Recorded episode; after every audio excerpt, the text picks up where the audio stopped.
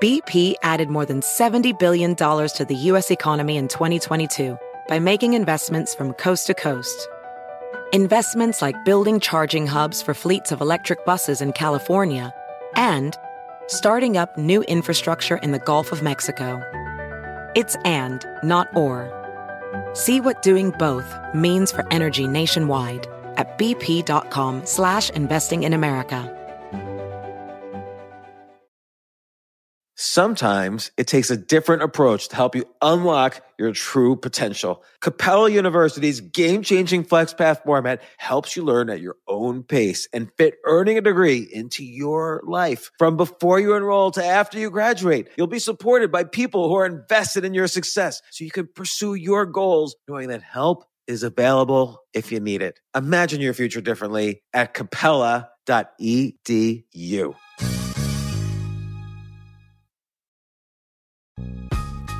This isn't your average business podcast, and he's not your average host. This is the James Altucher Show on the Stansberry Radio Network.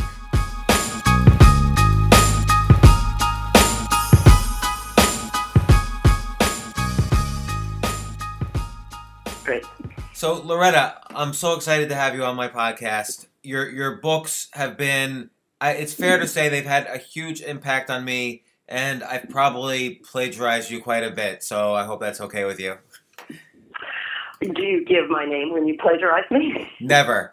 Um, but but I am gonna t- totally tell people that they should read your books because the two books are that I that have the biggest impact on me were Meet Your Happy Chemicals and I Mammal, and I've I've probably read both of them cover to cover at least two or three times. They're they're great books. And oh, great! In in I'm gonna try to describe them, but then you can correct me, and we'll just we'll just go off. So so Meet Your Happy Chemicals talks about uh, the neurochemicals in our bodies, uh, like serotonin, dopamine, endorphins, and oxytocin, that actually give us feelings of happiness.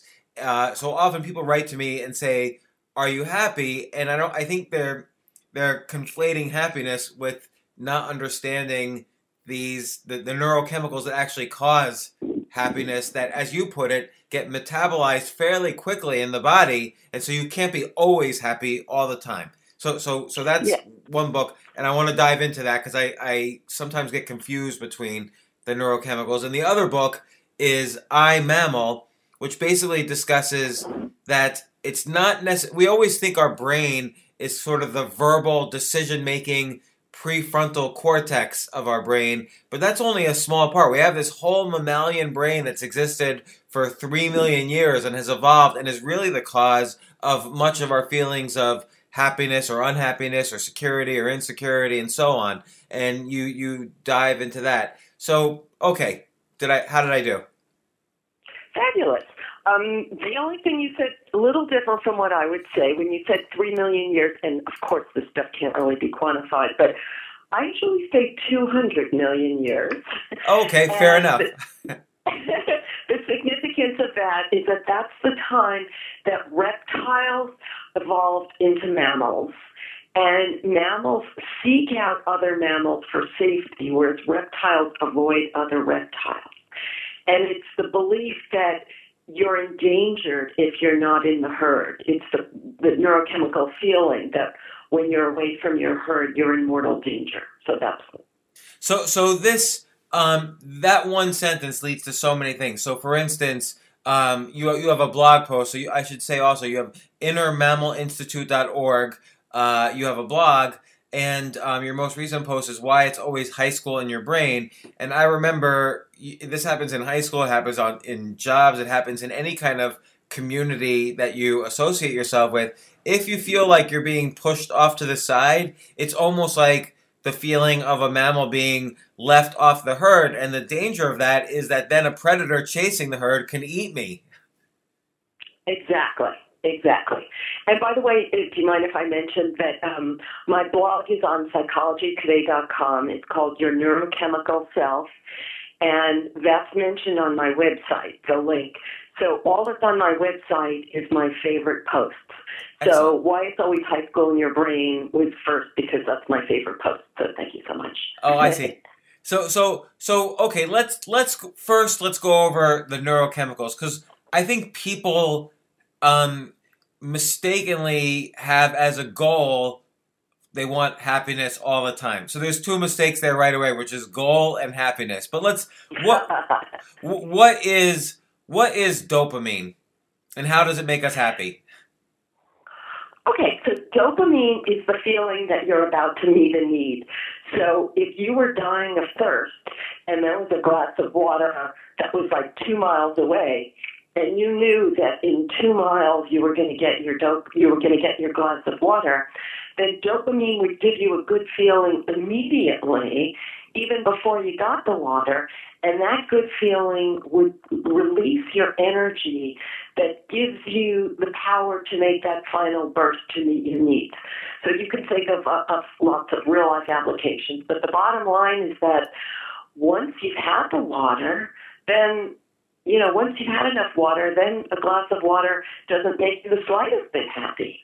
So dopamine is there to make you feel good, and the feel good is not just psychological but physiological, releasing your energy to take the next step toward your needs, however your brain has defined your needs. So, so it's interesting. There's a couple of uh, things there. So let's say, let's say entrepreneurship. So most startup businesses fail, and yet many people attempt to be entrepreneurs. It, maybe it's the case that the beginnings of entrepreneurship trigger a lot of dopamine, so that kind of drives you forward, even though the statistical odds might be against you. Yes, exactly, and it's all because of expectations. So, um, like sort of Pavlov's dog that expected to get a steak when it heard the sound of the bell. So, an entrepreneur expects to meet a need if he engages in this business activity. And again, I'm not criticizing that it's right or wrong. It's we all wire ourselves with all kinds of expectations, and it, and once we understand that that expectation is just a circuit that got connected for some random reason. And a big part of this is mirror neurons. So mirror neurons trigger you when you observe someone else getting a reward or avoiding pain. So if I saw people in the past getting rewarded for XYZ behavior, then that wires me to say, oh, so that's the way to get rewards, or that's the way to avoid pain.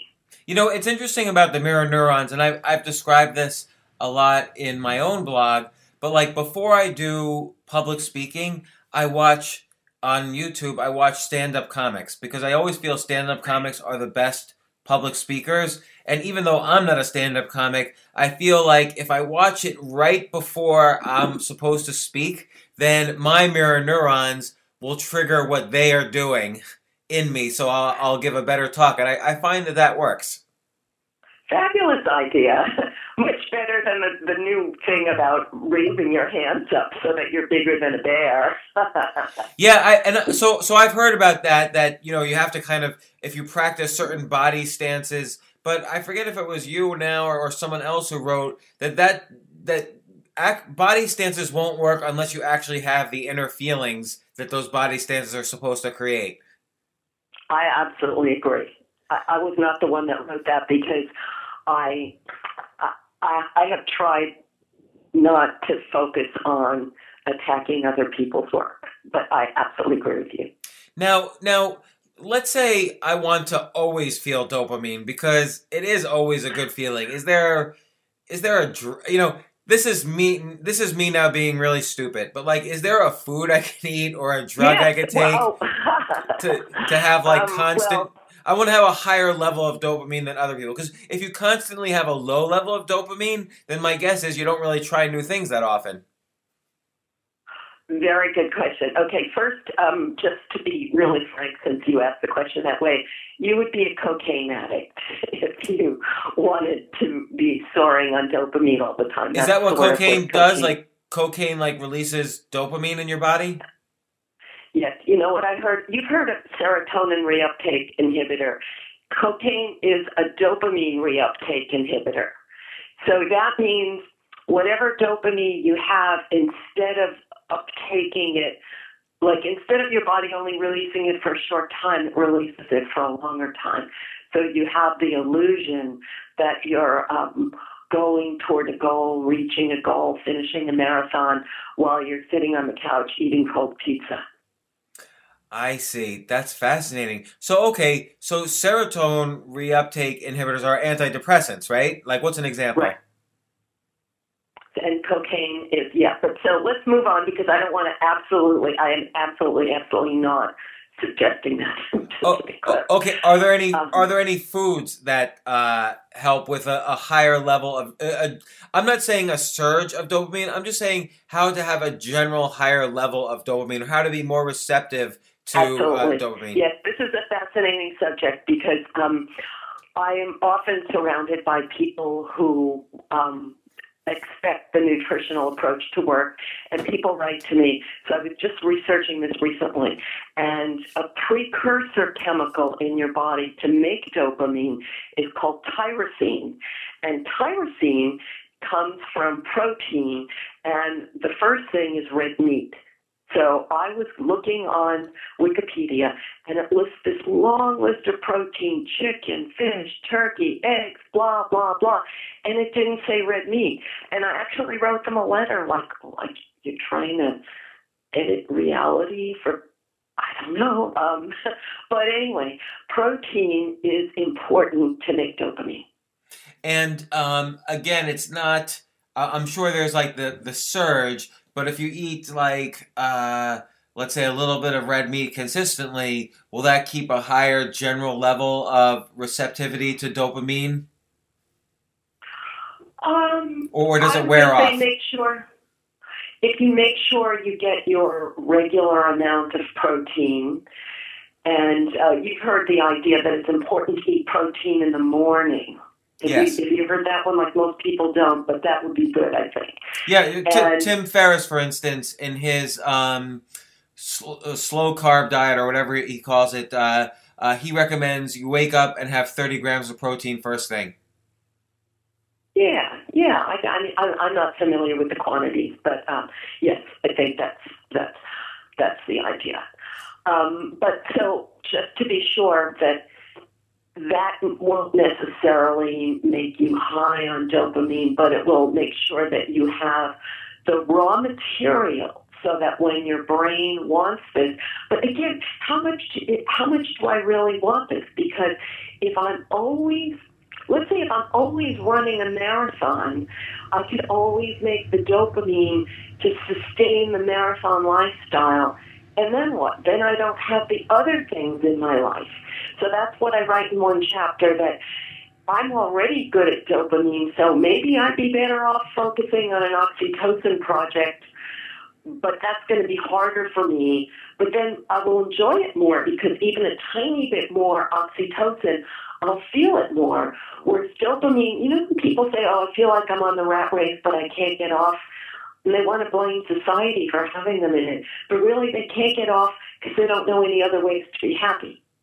So it's interesting. So I was going to hit oxytocin next because it seems like that's the one most closely that people associate with happiness. I would say. I, I it seems that way to me. Like if you're if you're constantly finding ways to trigger oxytocin, you're going to feel pretty good throughout the day, and you don't have to like take cocaine to do it. Like there's there's lots of healthy ways to get to trigger oxytocin.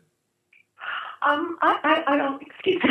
I don't totally agree with that because, well, first, when you say it's what works, that is the current fad. So the current fad is that the key to happiness is to hang out with your friends. And in college classes on happiness, they're telling people, yeah, the way to happiness is hang out with your friends. I don't. That's what. That's that's popular to tell that to students, but I think that's really like all of these. It's just one element. The reason is every one of these has a downside. So the downside of oxytocin is that I want a sense of belonging, but the minute I feel a sense of belonging, then I feel constrained by the group.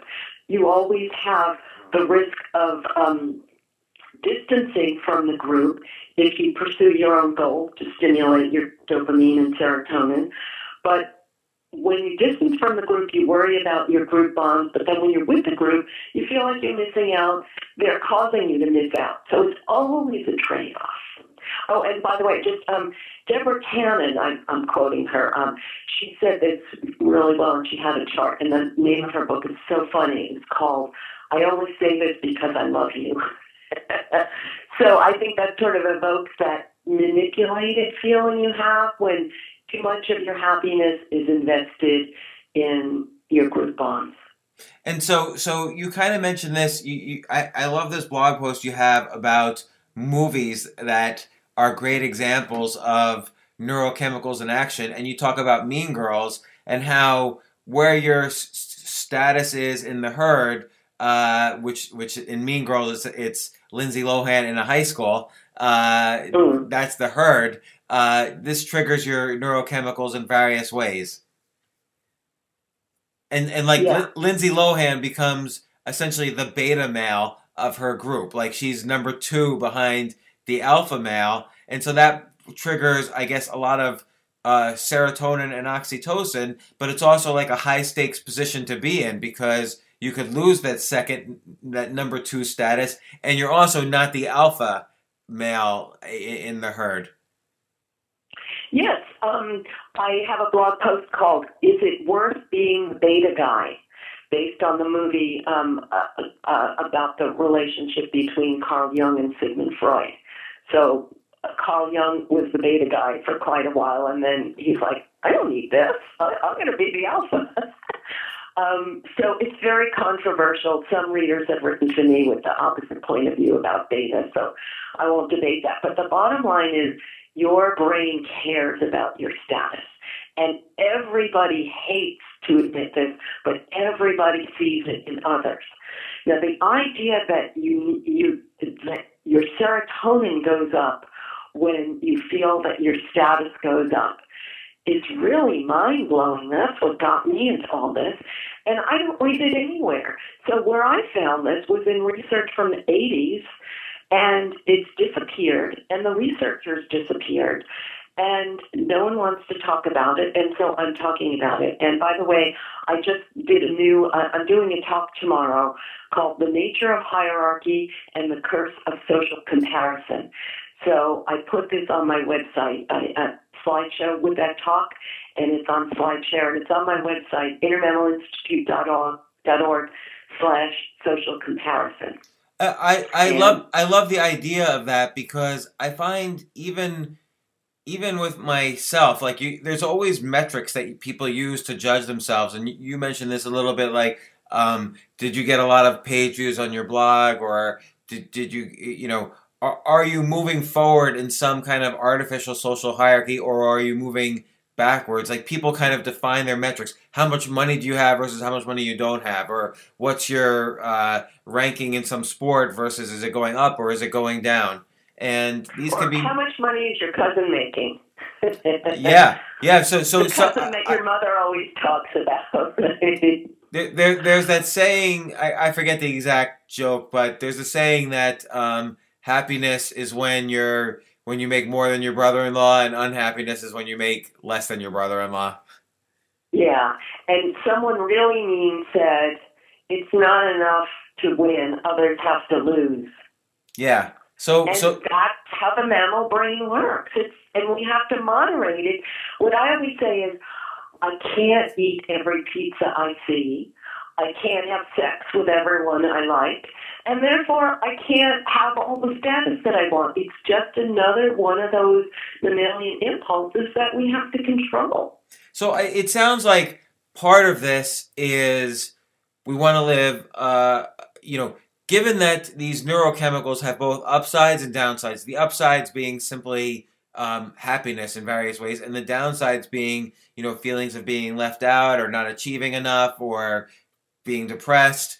Um, w- being aware of this, that, that, that, that it's a function of neurochemicals that are 200 million years in, in, in a process of evolution, being aware of this seems like the first step towards um, at least reaching kind of a state of calm that you could ride the ups and downs.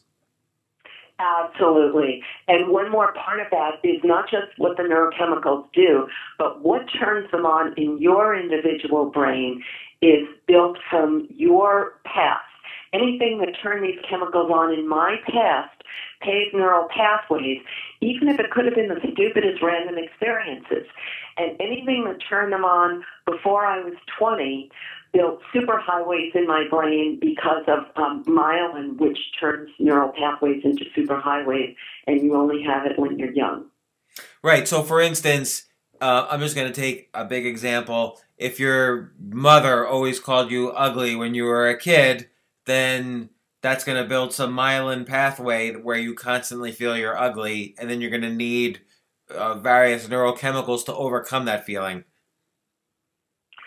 Um, well, another way to overcome it would be this is the whole focus of my work is there's no solution to anything except to build another circuit. So, what other circuit? So, how can I feel?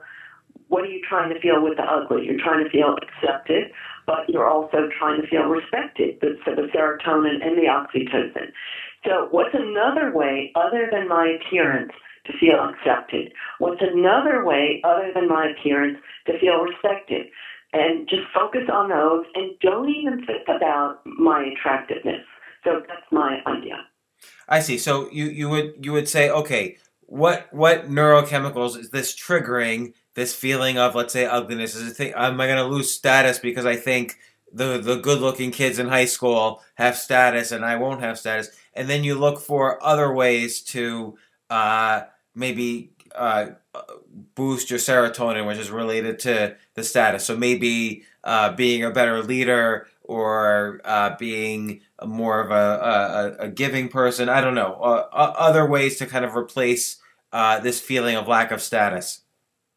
Absolutely, and I and that was what I said was half of it. The other part of it is belongingness, which you, it would seem to be obstructed if your mother says you're ugly, and you could say, well, no, but people want to include me not for my looks, but because of whatever.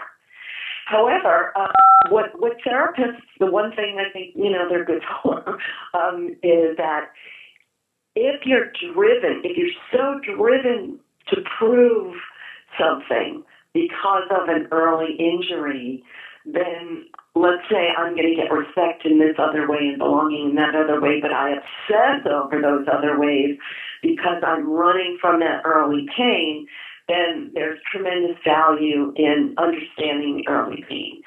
And again, the, the early pain is only a circuit. And every time I'm tempted to go into that, you know, the beautiful people hate me, to say, okay, that's just a circuit. It's a cortisol circuit. So I have a lot in my book about cortisol circuits. And so what's what's the the best way in general to because obviously we don't really we can't really identify what they're so deeply ingrained in us these myelin pathways these neural circuits that what's the best way to go about noticing oh this must be just a negative circuit i have uh, now I'm going to try to overcome it. Like, what's what's kind of, what's a method to to you know deal with these things? Well, thank you for asking. So, um, the, the, hardest possible question. hmm? Uh, it's the hardest possible question, so that's why I asked. Yeah. It. Oh, really? Oh, well, no. Well, that's the whole point of my book is the method. So I have the 45 day method and the three minute method. So, um, so I guess in the short run, say obviously the three minute method is, is the three minute method is more popular, but it takes 45 days to build a new circuit. So I have lots of resources um, in my book and my slideshows about this. So, what does it take to build a new circuit after you're 20? It takes lots of repetition. And even with the repetition, it works better if you have neurochemicals to make the new pathway. So, first, I'm going to choose the alternative behavior that I'd rather have. And then I'm going to think of a way that I can stimulate that alternative behavior. And then I'm going to repeat it every day. But I know that I'm going to feel crappy during those 45 days because I really want to stimulate happiness in my old way, even though that old way had bad consequences. So, so, so for those 45 days, I'm going to give myself a little space to feel crappy and not to judge it every minute, not to say, oh, I got to do something right away to feel better, but to have the confidence that on day 46, I'm going to feel good without whatever old crutch I had, but now I'm going to feel good in the new way that I designed. So, so, and you give as an example in various places, like if I'm feeling lonely, I might reach for a donut, and and that might be I might not realize what initially caused that connection of of loneliness to donuts, but donuts make me feel better, uh, so I might as well use them to replace uh, the unhappy feelings I have about loneliness. And you suggest that for the first, if you want to avoid that habit, don't eat that donut for the first 45 days whenever you feel that urge. But for 44 days, you're going to be feeling pain. You're going to want to reach for that donut. Yes, absolutely. And to accept the pain, allow the pain, and um, just to go into a little bit more why does the donut work? So there's a few steps. The first thing is the sugar and the fat in the donut. In the state of nature, people were hungry and desperate, and sugar and fat was like wow, this really meets your needs. And that freed you from a whole day of foraging and negotiating for food. So that's why it triggers the dopamine. In the modern world, when you're not starved, then eh, you know you have the do- you have the donut, you get a little dopamine, but it doesn't meet a real need. So what does your brain say? Well, I don't know what else to do. Maybe another donut because that's the only thing that gave me even a little bit. So it's your fear of facing that moment where you're not having that solution to the pain. So then, well, what is the pain? It's not just what, what is the loneliness? Well, there's also I'm angry because I wasn't included in X, Y, and Z. And so by having the donut, I'm taking the power to say, those jerks don't have the power to stop me from having this donut.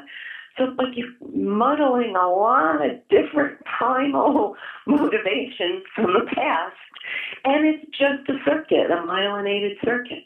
What, what if there's no donut involved here? Like, for instance, let's say you're an entrepreneur and you lose a client, or let's say you're a blogger and you're worried your page views are going to go down, which means less people like you or less people are uh, loving your message. In, in, in some sense, less people are loving you. Um, and there's no donut, but there's just negative self-talk. Like, uh, oh God, I, I'm, um, I'm feeling like a loser now. Like nobody likes me. Like, what's what's a way, kind of taking advantage of the knowledge of neurochemicals? What's a way to kind of get through that? Great question. So the first one is to separate. Well, first let's call it cortisol. Okay, cortisol is the universal cause of bad feelings. Let's say I'm, not, I'm simplifying for now. So cortisol is what a gazelle would feel when it sees a lion two feet away. So cortisol is I'm going to die right now. Or, or, so, or just, just, just to, as an example, if, if I feel like I'm being cut off from the herd, I'm going to feel cortisol. Exactly. Um, and if I'm feeling the pain of the lion's claws, I'm going to feel cortisol. If I'm starving and haven't eaten for a week, I'm going to feel cortisol. So it's sort of a universal. And what what I would say is, it feels bad for a reason because in the state of nature that works. The bad feeling gets you to stop whatever else you're doing and focus on whatever this thing is. So your job is to say, okay, is that bad feeling serving a good purpose? Like I really should be paying attention to this other thing, or is that bad feeling just an old circuit from the past? So, for example, let's say that my business has had a setback for some reason. Is that giving me a really valuable survival message like, whoa, I really need to have a more balanced income stream? Or is that an old, you know, what table am I sitting at at high school feeling? And one, and, and of course, life is complicated. It's a, it's a, it's a combination, maybe of both. But what in what is my next best step? And that's the great thing about our brain. If I decide, well, what's really my problem? Is it that I want respect, or I want belonging, or I really need money? I really have a survival issue. And then I say, okay, what's my next? Now that I've decided what the problem is, what's my next step? the minute you figure out your next step, you feel okay because your brain starts releasing dopamine. It's like, oh, I know what I need to do. Okay, I'm doing it. And so, okay, so in this case, um, you know, you have a, a setback in the business. If you start brainstorming on the next steps, that might increase dopamine. It might increase, in some cases, serotonin. If you work it out with your team, it might cre- increase oxytocin. Um, so there's a bunch of things that you can do in that case to sort of uh, downplay the cortisol. Yes, but when I say brainstorming, uh, uh, when you say brainstorming, it has to be in a way that your brain believes in order to stimulate the dopamine. In other words, you have to generate a next step that you believe that you can do and it will work. You know, in some cases, it's it's really hard. Like I just remember, so so my dad uh, lost his business when I was young, and it was always there was. It's weird thinking about it now. There was always this dopamine thing. I'm gonna say that was going on, which he always said next month the big deal is coming through, and then it would never happen. It would always be the next month. And so now, as an adult, when I, whenever over the past 15 years, when I've had setbacks in my business, my brain instantly goes to this place where I'm just going to totally go broke and I get scared to death. And so I know that that on the one hand, part of this is coming from these feelings of childhood, but on the other hand, I'm sure there's just this you, you know, I do need to uh, figure out how to avoid the financial setbacks, but also these these neurochemicals are being uh, going crazy. Yep, yep. You know what? I have an exact equivalent of that, but mine is about my mother, and it's not about money, but it's some other issue that my mother always had. Like, like what? So, I don't know if we have. Hmm? Well, what's the issue? You can tell me. No, oh, no one's okay. listening. Um, but uh, just to, before I forget, to, and I will. Um, what was the answer to? I'm trying to remember. I had an answer to the question. Oh, so the neurochemicals are still going crazy, and um, Oh, here's here's what I do for that. Um, so, uh, you, why are you having these feelings? Is because maybe your father took really big risks, and maybe you're taking really big risks, or maybe you're not really taking really big risks. So, how much danger am I in to try to make a decision in the present? So, all that matters is the present.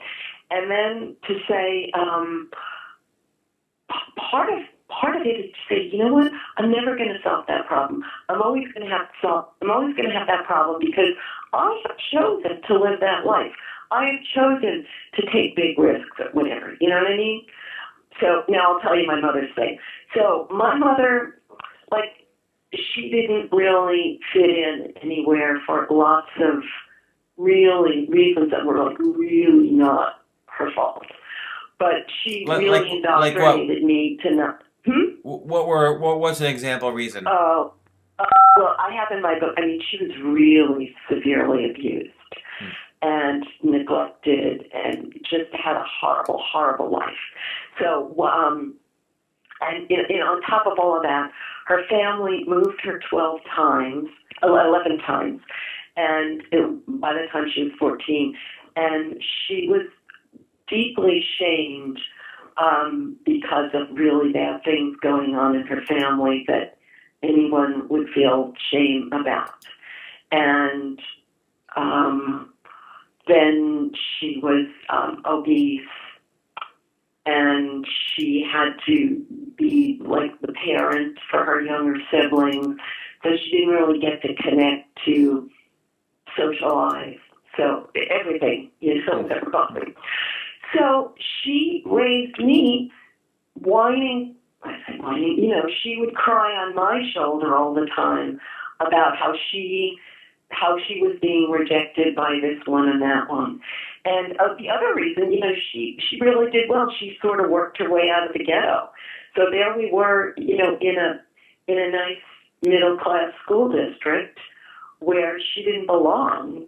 She felt, but you know, like I, I mean, so then I brought my kids to a nice middle class school district, And I wasn't really interested in when people were talking about this and that, but I didn't want to hate them either. But then, you know, when I was a college professor and people would talk about blah, blah, blah, I wasn't that interested either.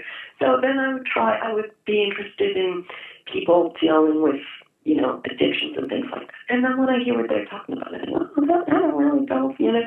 So any group I'm in, so then I, I I love to travel. I'm, I'm around people talking about travel, but, uh, but I'm not really. So whatever group I'm in, I, I don't like. I'm not really into their thing, and so I think, oh my God, I'm doing what my mother raised me to do. Which is not to, which is to avoid feeling like you have to join the herd. Yes, but then my inner mammal is feeling like I'm going to be.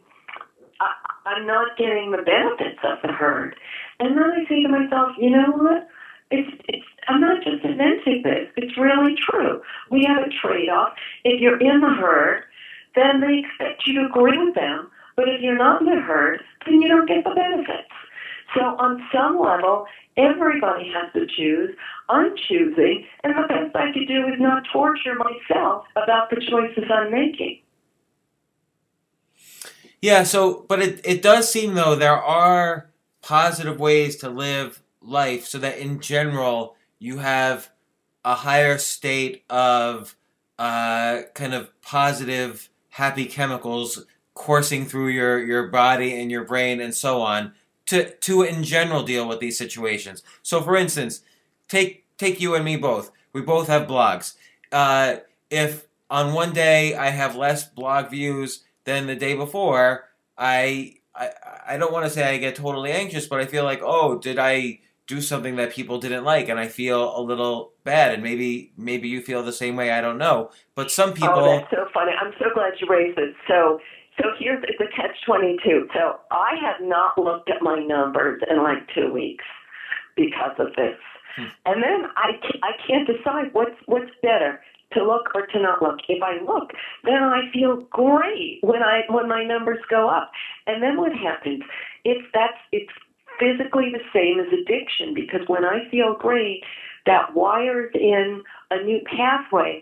But now I need that number in order to feel great. And anything below that number feels bad. Do I want that? Right. So the question. So so so some people write and have confidence in their in their writing and don't care as much about the numbers. I I care about my numbers, for instance, and you know, again, is there kind of a a healthy way to live or health healthy exercises to do with your brain so that yes, you can give it your all, but not attach the outcome to any specific metrics. Um, well, there's still that word out, you know. So, um, I, I, on some level, we're always going to be evaluating the outcome. And what I say is, you know, my inner mammal is constantly focused on meeting my needs. And if my needs are already met, then it's going to circle out and try to meet the needs of the next generation. Because if you've studied about natural selection, your brain is always trying to spread your genes. So it, it never says, oh, I've done enough. I can just sit back. The, when you read about animal behavior, they're constantly, what's the next thing I can do to spread my genes? And sometimes to the point where they sacrifice their lives just to mate so they can spread their genes. So I have to consciously build a circuit that says, I have I've done enough. I have enough. It's enough. I'm going to take a rest, and I'm going to feel good about taking a rest. I don't need anything. You know, I, I don't need anything. What if you're wrong? Like, what if you do need? what if I'm wrong? Like, what? Uh, like, like um, seriously, like, what if you did need more blog views? In fact, because you want to get your message out. Why do you need to get your message out? Because that's uh, leaving a legacy also, just like uh, just like having children. Okay, so then that's good. I agree with like legacy is a, is an honest goal. For to be honest, well, that's really what people care about. To say, okay, how will I leave more legacy if I stress myself over this instance, or develop a level of calm that will allow me to invest myself in more efforts over time. So part of and develop- a choice. Mm-hmm. Which is a, I say, and that's a choice that nobody nobody can make that decision but me. And all I can say is, wow, I'm so lucky that I get to make that decision rather than have the decision forced on me. So that's sort of like the the three minute technique. Like, okay, some cortisol is shooting in my body because of uh, I have less blog views, which is something that for three for two hundred million years nobody ever worried about, but now for the past five years people worry about. So cortisol is going in my body. I'm going to notice it and I'm going to actively attempt to achieve some calm, whether it's meditation or exercise or some other kind of um, happiness distraction or whatever. Is, is that yeah, the three minute really technique? Loved, I really love the self acceptance piece. So when you said you know, I, I do want acceptance and belonging, and I feel like nobody cares about me. So um, I wrote a blog post called The Urge to Be Heard at Your Core. So we are born with this desperate feeling of like, I'm going to die if I'm ignored. And we all have that feeling.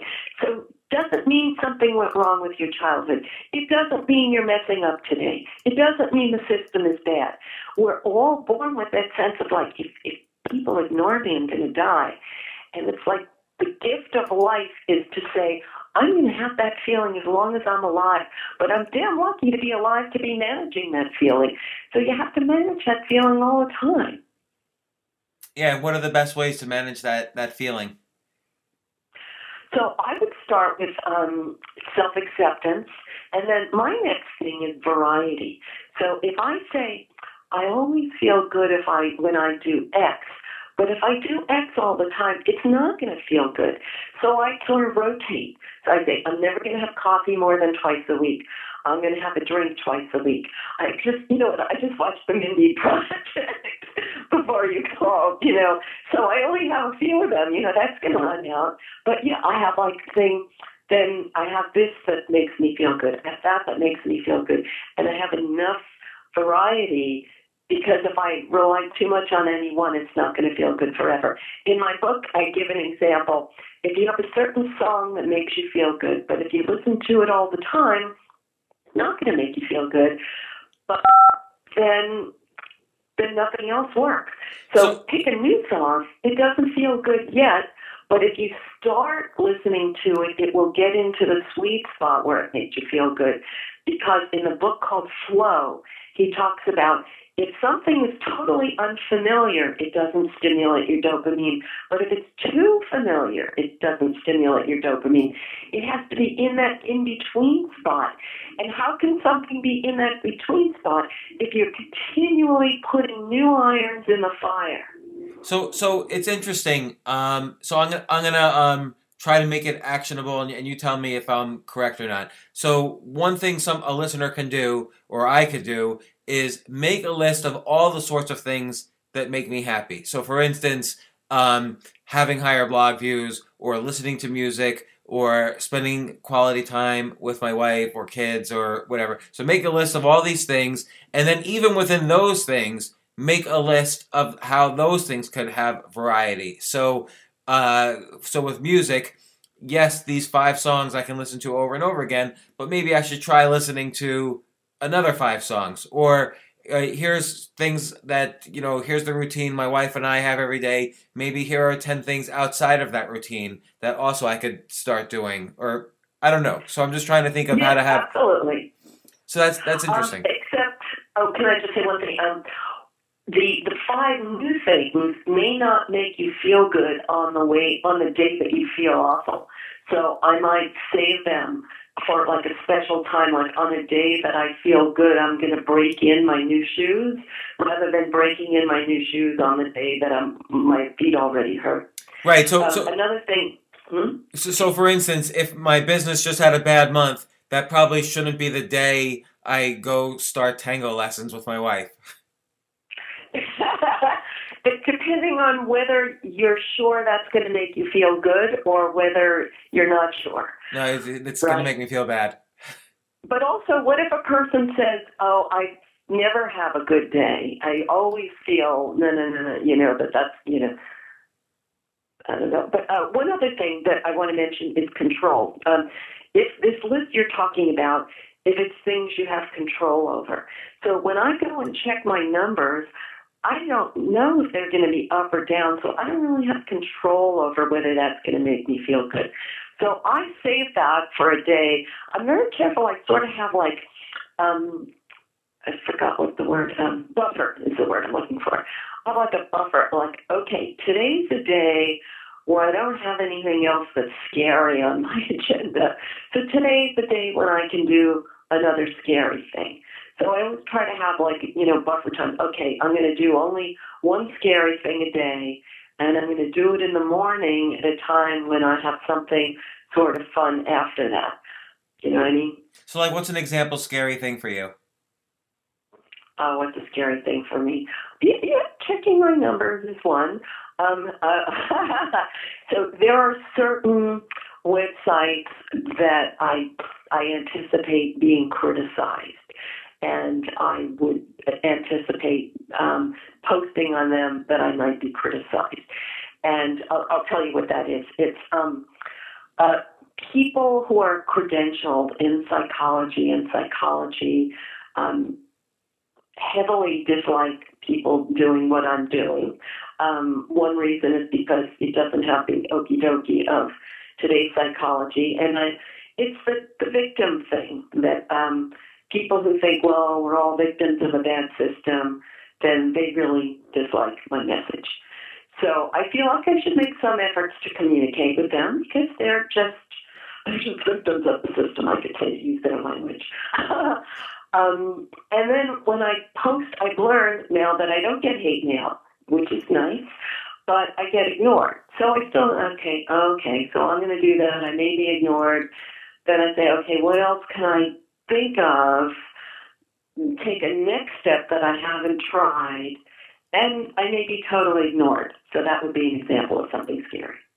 So, so you, you know, it's interesting. I do my own technique, which is I try to um, imagine that uh, an alien uh, from another galaxy just landed in my body and is only going to be in this body for 24 hours and he's inherited all of my memories, but he doesn't have any of my real past. He's an alien, and now he just has to make my life better for these 24 hours. And so the idea is I'm trying to almost uh, get rid of any kind of past feelings because they don't matter because I'm an alien from outer space, and then I do my daily activities. that's good. That's good. That that's my hypnosis technique. But I'll tell you, if I feel like my my book numbers are going down or my page view numbers are going down, it's uh or if I get too much hate mail in a day, that uh I can't help but uh, feel a little bad about that. So so so what I'm yeah. asking is is it better to kind of keep a high state of oxytocin for instance so so be around people i love and trust more than taking the risk of being around people i don't love and trust as much well, but if you're only going to be around them and then you're never going to take the risk of doing the things that you really would want to do to get your page numbers up, and then like five years from now, you're not going to have, you know, what if I do this and it works? Then in the future, I'm going to have more dopamine. So, you know what? We're always making decisions. How much should I invest in short run well being? How much should I invest in long run well being? How much should I invest in medium term? So, if we're constantly varying how much we invest in the short run good feelings versus what will make me feel good in the long run and have some medium goals too.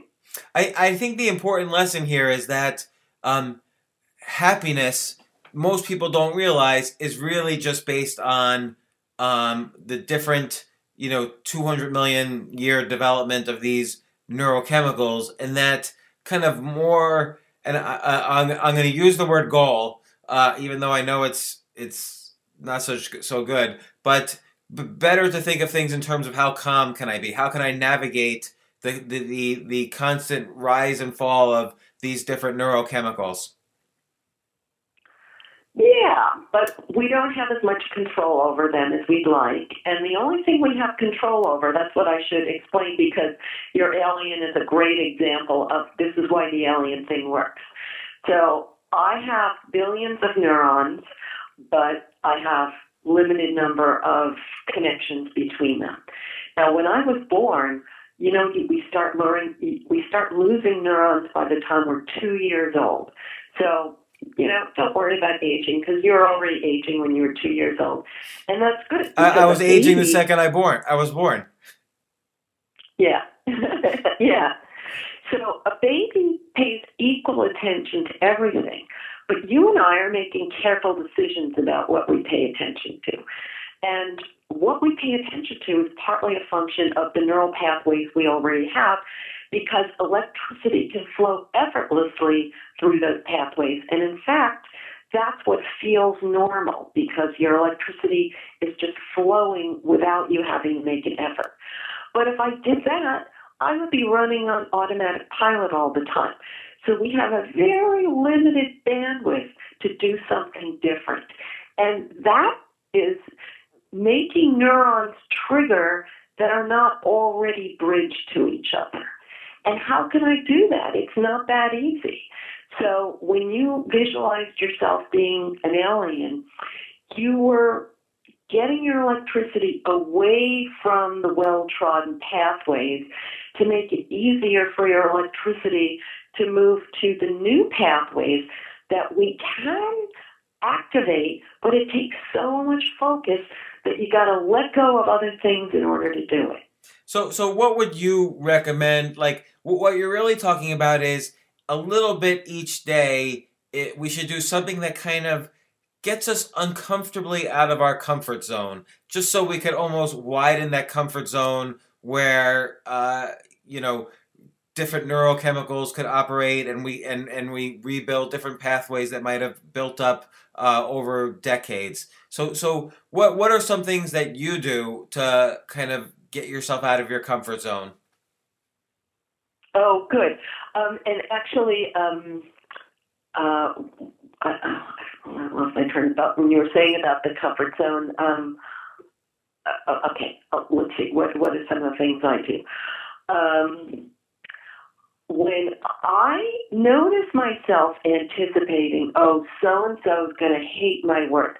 Oh, that's what I remember I would say. Um, that the pathway will build, so it will get easier and easier. Um, yeah. Uh, and, and also that you want to connect that pathway to a specific happy chemical. So I'm, I'm sort of aware when something I do to get out of my comfort zone, is it to get out of my oxytocin comfort zone or my dopamine, you know, whatever.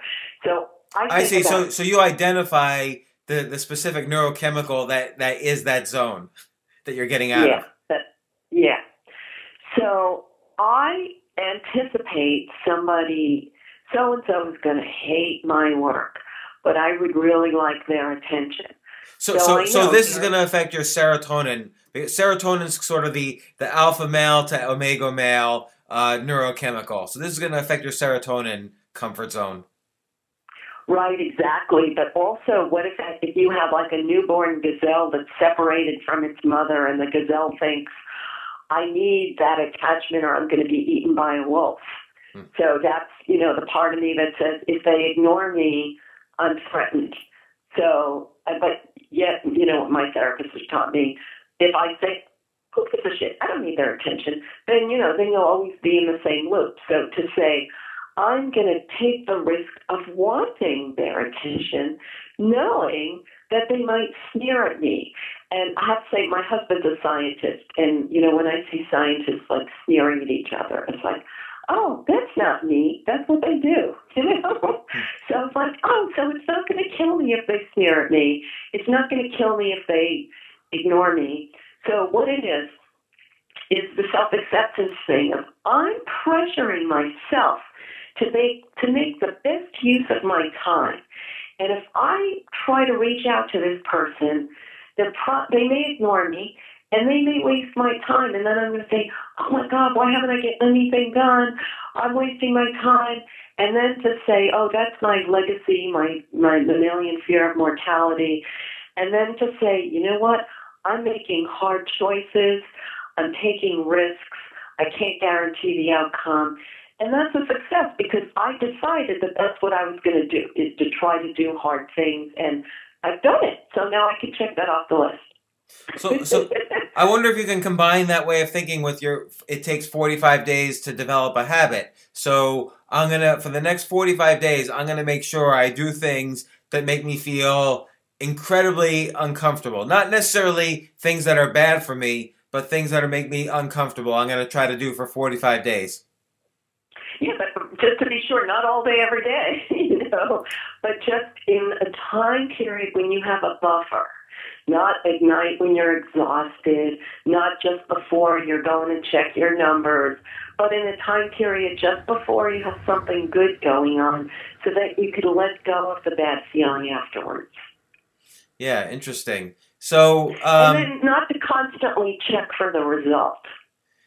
So I have I have one friend who told me recently that he feels he has a high level, a, a naturally high level of endorphins constantly being released. He was telling me, for instance, he doesn't really ever take painkillers like after dental surgery or things like that. So endorphins is an, a happy chemical we haven't spoken about, but it's the one that gets triggered like when you're feeling pain, like runner's high or, or and things like that. And he and he was telling me he he thinks he has a naturally high level of endorphin, so he doesn't feel as much pain, physical pain, as maybe other people do. Do you think that having naturally high levels of any of these neurochemicals is possible or something we could strive for? Um, I think it's absolutely possible because we talked about the myelinated pathways when you were young. So, yeah, it's possible that a person um, uh, got well wired for one particular thing, but there's a thing we haven't talked about yet called habituation. So all of these things, by the way, on my homepage, InnerMammalInstitute.org, if you scroll all the way to the bottom, I have all of this summarized in three minutes. So habituation is the idea that your brain constantly gets used to whatever you're experiencing. So if I'm in a certain level of pain and then I have endorphin, but then my brain's going to get used to that and it will only release the endorphin if I have even more pain, which is why runners who have runner's high, they can't get the high from running the same amount. They have to constantly run more and more and more. And even, I hate to say this, but an anorexic gets endorphin when they starve, but then they have to starve more and more. And a heroin addict, uh, endorphin is heroin, a heroin addict has to take more and more. That's how the brain works. I see. And then, so like, let's take the case of an anorexic. Clearly, everybody, including the anorexic, might identify anorexia as a bad thing because it might lead to death. But but it'll take it will take and, and there might be a lot of reasons why someone's an anorexic. Maybe they feel they'll belong more, so that's uh, kind of oxytocin and, and perhaps serotonin, or or or you know any any of these neurochemicals. But but you're saying they have to essentially be strapped down and fed food for like 45 days, even if they don't enjoy it, in order for them to get over it. Uh, yeah, but obviously, if all it took was eating food for them to get over it, you know, I, I mean, it, a, a lot of anorexics. Um, um, first, let, let me just explain. Um, I'm just writing that down so I don't forget it. Um, a lot of people use the word endorphin as a synonym for all the happy chemicals. So we really should explain clearly what endorphin is. Um, the picture I have on my website, if you watch, I love nature documentaries, so they're the best source of information. So when a lion rips into a zebra and the zebra's flesh is hanging open and the zebra can still run to save its life, that's endorphin. It did not evolve for you to sit around and be happy on the couch. It evolved to mask pain for 15 minutes while you run to save your life.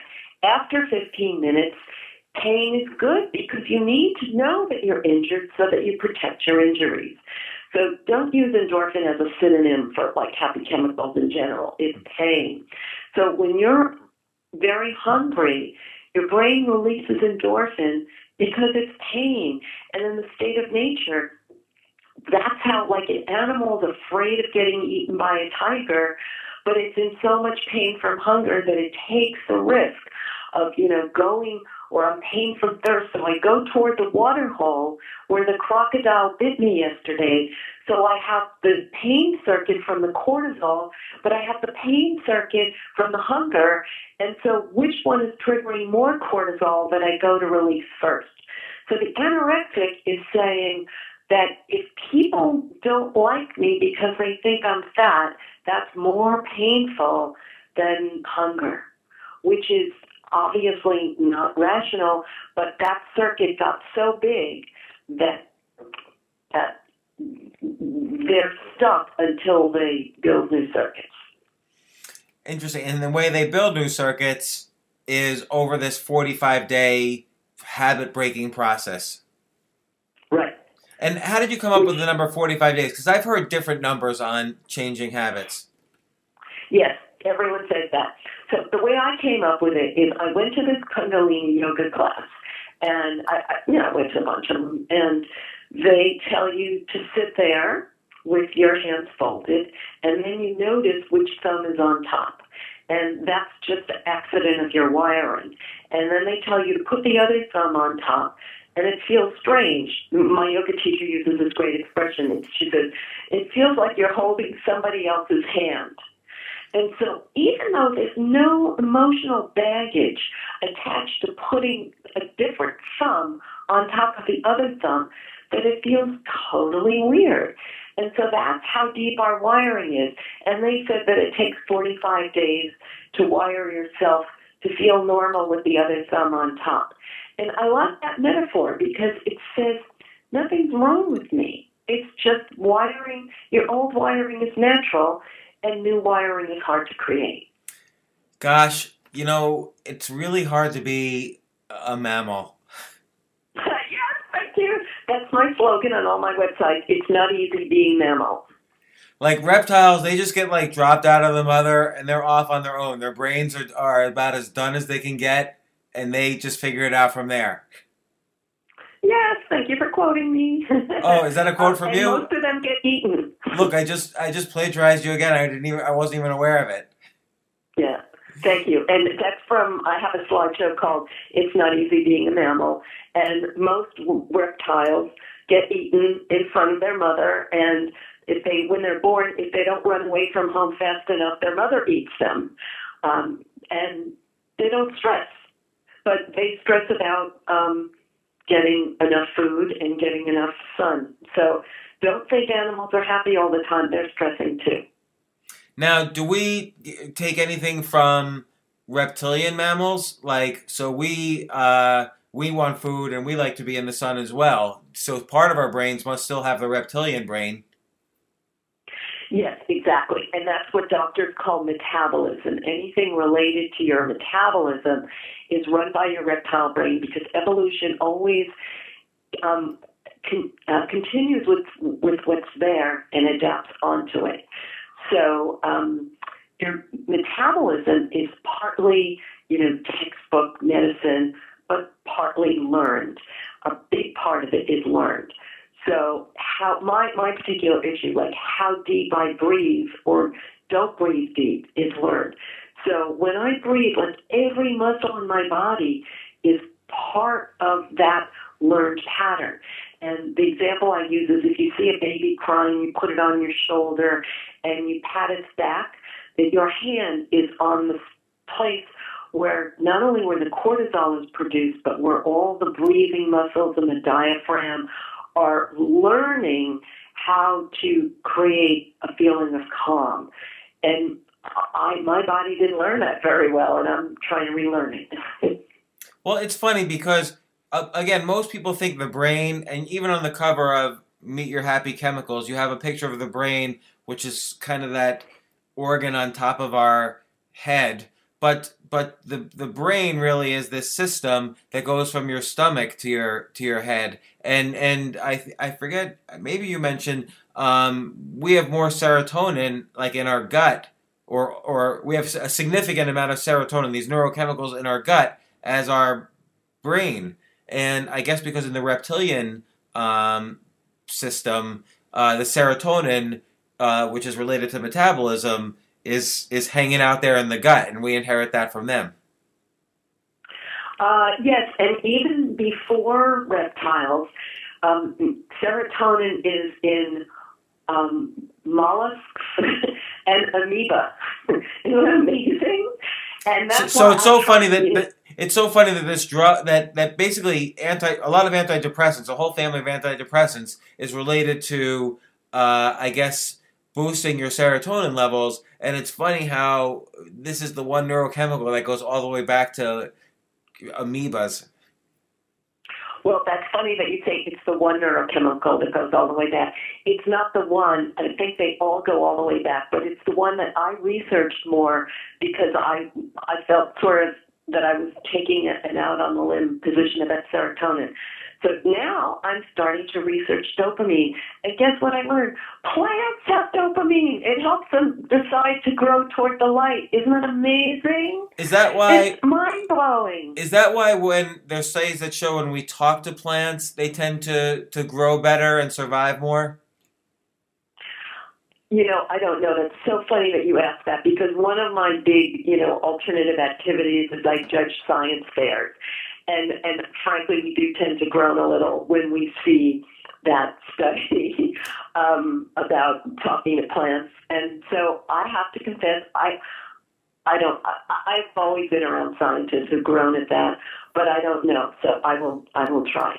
I mean, a scientist would say that talking to the plant rewards you, and therefore you remember better to take care of it. Um, Ah, but but here's the important part, because people don't like when I talk about that animals have conflict, because everybody wants to think conflict is caused by society. But um, animals have conflict, and even plants have conflict. So that's how I started studying plants. Now, even plants make decisions. So a plant has a metabolism where at some point they have to decide how much energy am I going to invest in growth versus, I don't even know the terminology with plants, you know, like storing energy versus spending energy. That's really the core decision. Interesting. So what what I'm what I'm getting out of all of this is that essentially variety helps us deal with the different uh, inevitable ups and downs of our neurochemicals. And so forget all about not forget about but people focusing on the question am I happy or not that's always going to be an up or down. But kind of living a more fulfilled life uh, accepts the fact that each neurochemical is going to go up and down and understanding that and noticing that and maybe even thinking about which neurochemical so you, you know how to balance it uh, this is this is a helpful activity Right. And you know what the other thing is? When you have the self trust to say, when I feel down, there are things I can do to feel better. I have confidence that they'll work. And I've developed things I could do to feel better are sustainable in the long run rather than something that if I keep doing it, it's going to kill me. And you know, I think this is something, and, and this this could be the final question for you, but but I think this is related to the fact that you know, so humans evolved, Homo sapiens, as opposed to let's say prior mammals, evolved this prefrontal cortex that allows us to adapt to different ecospheres, which is how we were able to kind of roam around from uh, the hot savannah to cold Europe to other different environments. And this also allows us to kind of adapt to different social hierarchies. So I might be in a social hierarchy at my workplace where I my serotonin goes up or down whether I'm promoted or not, or whether or my dopamine goes up or down if I think I'm going to get promoted, um, and I can switch from that to the social hierarchy of my friends or my family or another job or an entrepreneurial activity. So are are we the one mammal that can really adapt to a lot of different types of social hierarchies? Oh, good question. Um, So, so, so then the idea is the idea is that when I'm down in one social hierarchy, I can switch to another one. Yes, that's that's what I, I that's what I absolutely that's absolutely the conclusion of my book I Mammal. That um, other animals are like sort of stuck in that social hierarchy and they spend their whole lives fighting. They fight. Um, but we can, we're, we're expected to not fight. And the way to do that, we expect to feel on top of the world all the time. Animals don't expect that. It, I can invent a hierarchy in my brain that puts me on top. And that's what most people do. But they do it with anger. A lot of people think, oh, those idiots, I'm better than them. And if you need to get your serotonin through anger, then that's also going to hurt you in the long run. So um, I try to find non-angry ways to do it. And what I always mention, the way I do it is I compare myself to uh, uh, well, I compare myself to my ancestors, and I think, wow, I'm so much better than them. And then I compare myself to my daily things to do list, and just compare myself without anger. Interesting. All right. Well, well, uh, Loretta Breuning, uh, thanks so much for coming on the podcast. I again highly recommend both.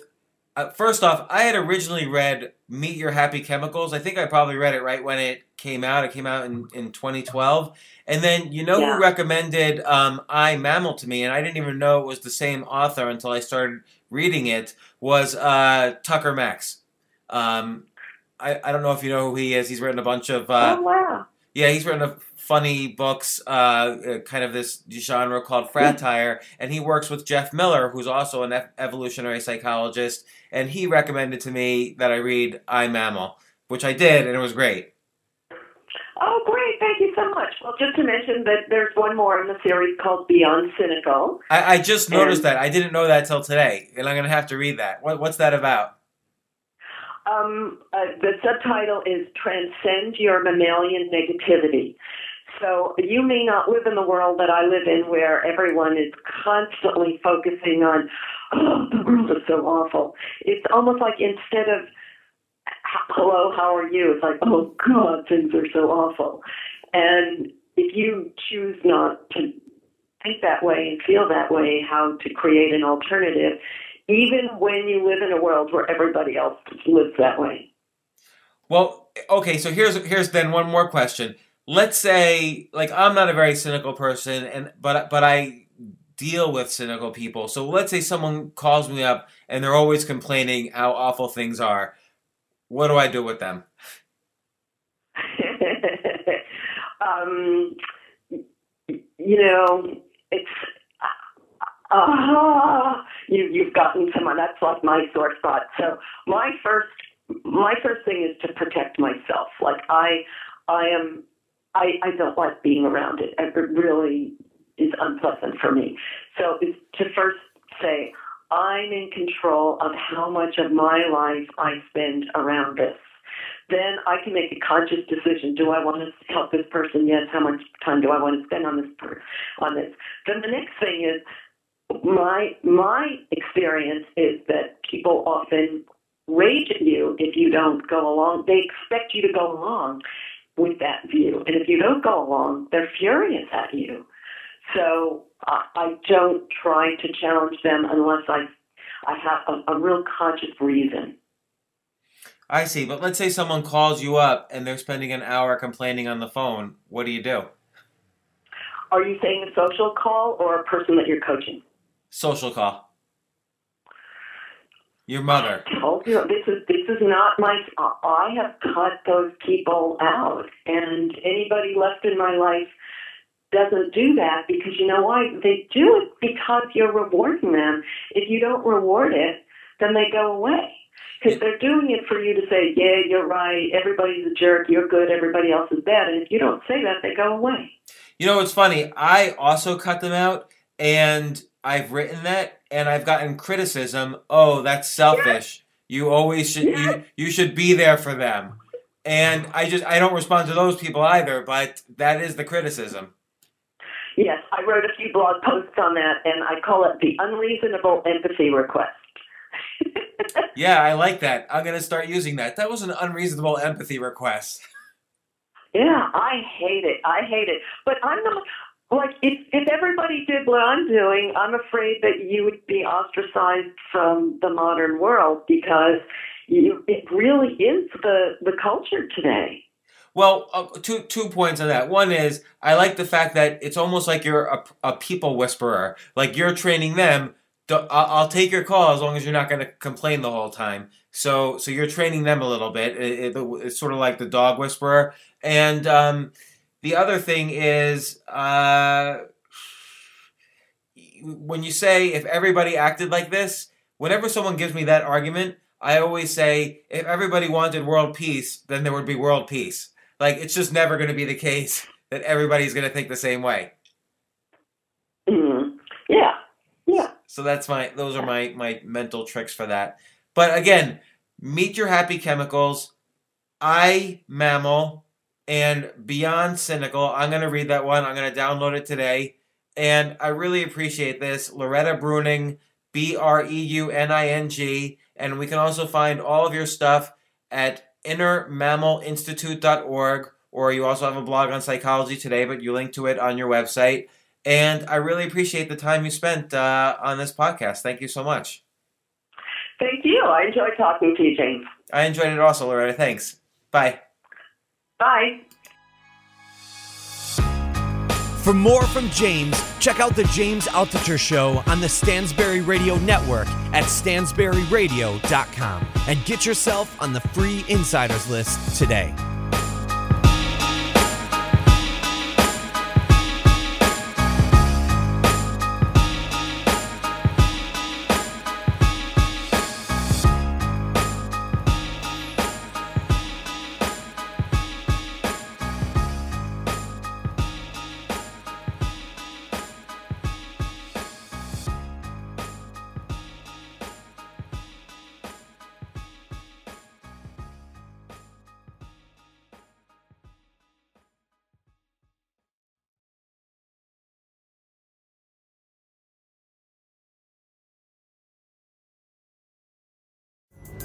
Pulling up to Mickey D's just for drinks?